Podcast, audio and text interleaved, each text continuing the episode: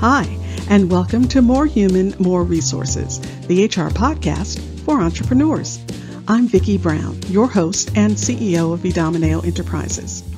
As a serial entrepreneur, I understand that having the right expert help has been critical to my success. That's why I'm dedicated to telling you, in plain language, what's going on in the world of HR that might impact your business and what you need to do about it, with real actionable tips to help you master that list of must-dos and grow your leadership muscle. First things first, the information contained in this podcast is provided for general purposes only and is not to be considered legal advice. Your decision to adopt or not adopt any practice or procedure mentioned in this podcast is solely yours, and we bear no responsibility for the outcome. We urge you to always consult legal counsel and other appropriate licensed professionals. And with that, let's get into the show.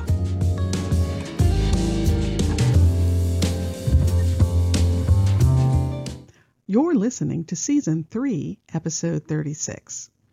The company dress code. I wouldn't be overstating it if I said it strikes fear in the hearts of employers everywhere. Now, on the surface, it seems like an easy enough thing. Wear proper attire when you're going to work. Simple, right? Well, not quite so simple. What is proper, and how do you explain it? And how do you sidestep the potential issues that come with it? What issues, you say? Well, in no particular order: the Crown Act, gender discrimination, religious and/or ethnic accommodation considerations, conflict of interest issues, and just plain old bad taste.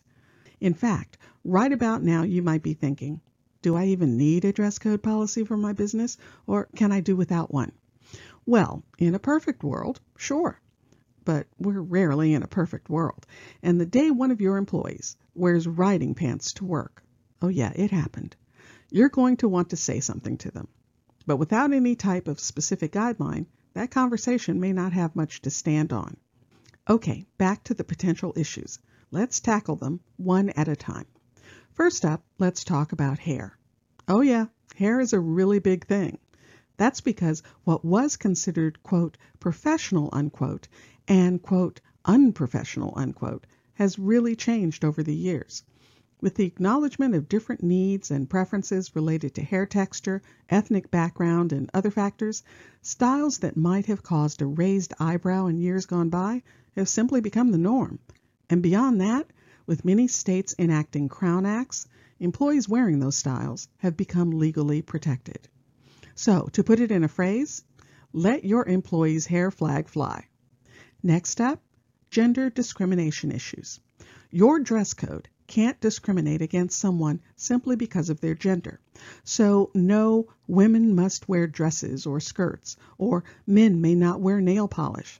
These types of policies wander so easily into discrimination territory because we, as employers, can't force employees to conform or identify with a certain gender associated with their sex. It could violate the employee's rights under Title VII of the Civil Rights Act. And beyond that, so many states have put specific protections in place, it's just best that you stick with gender-neutral dress policies. Now, the issue of religious and/or ethnic accommodation is fairly straightforward. Someone may need to wear an article of clothing, or not, because of religious or ethnic considerations. Think the Abercrombie and Fitch lawsuit with the Muslim woman who wore hijab or headscarf. They said the scarf clashed with their dress code, which called for a classic East Coast collegiate style. I won't even talk about all the things that are wrong with that statement. In any event, they lost.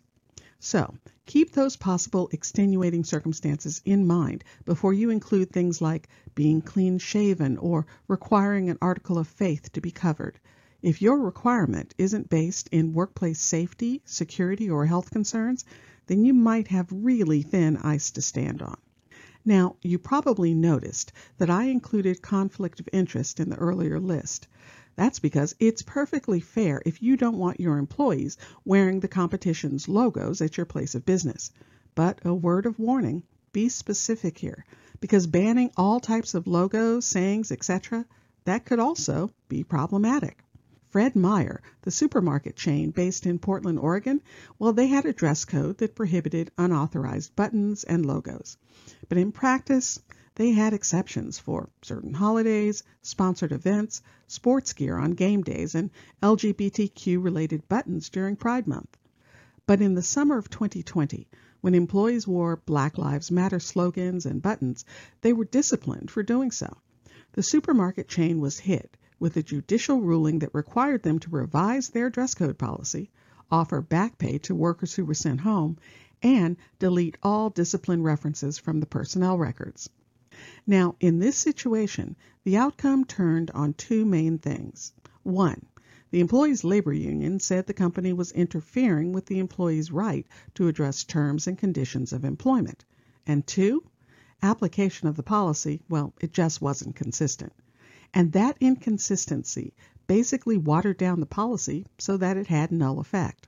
You see, consistency is everything. It's all about what you do when you see someone wearing something that's not appropriate for your business. You must be quick and consistent in dealing with the issue. Have their manager or appropriate person speak with the employee.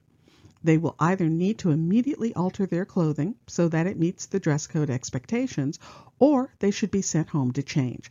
And don't be wishy-washy with when and how you deal with the person.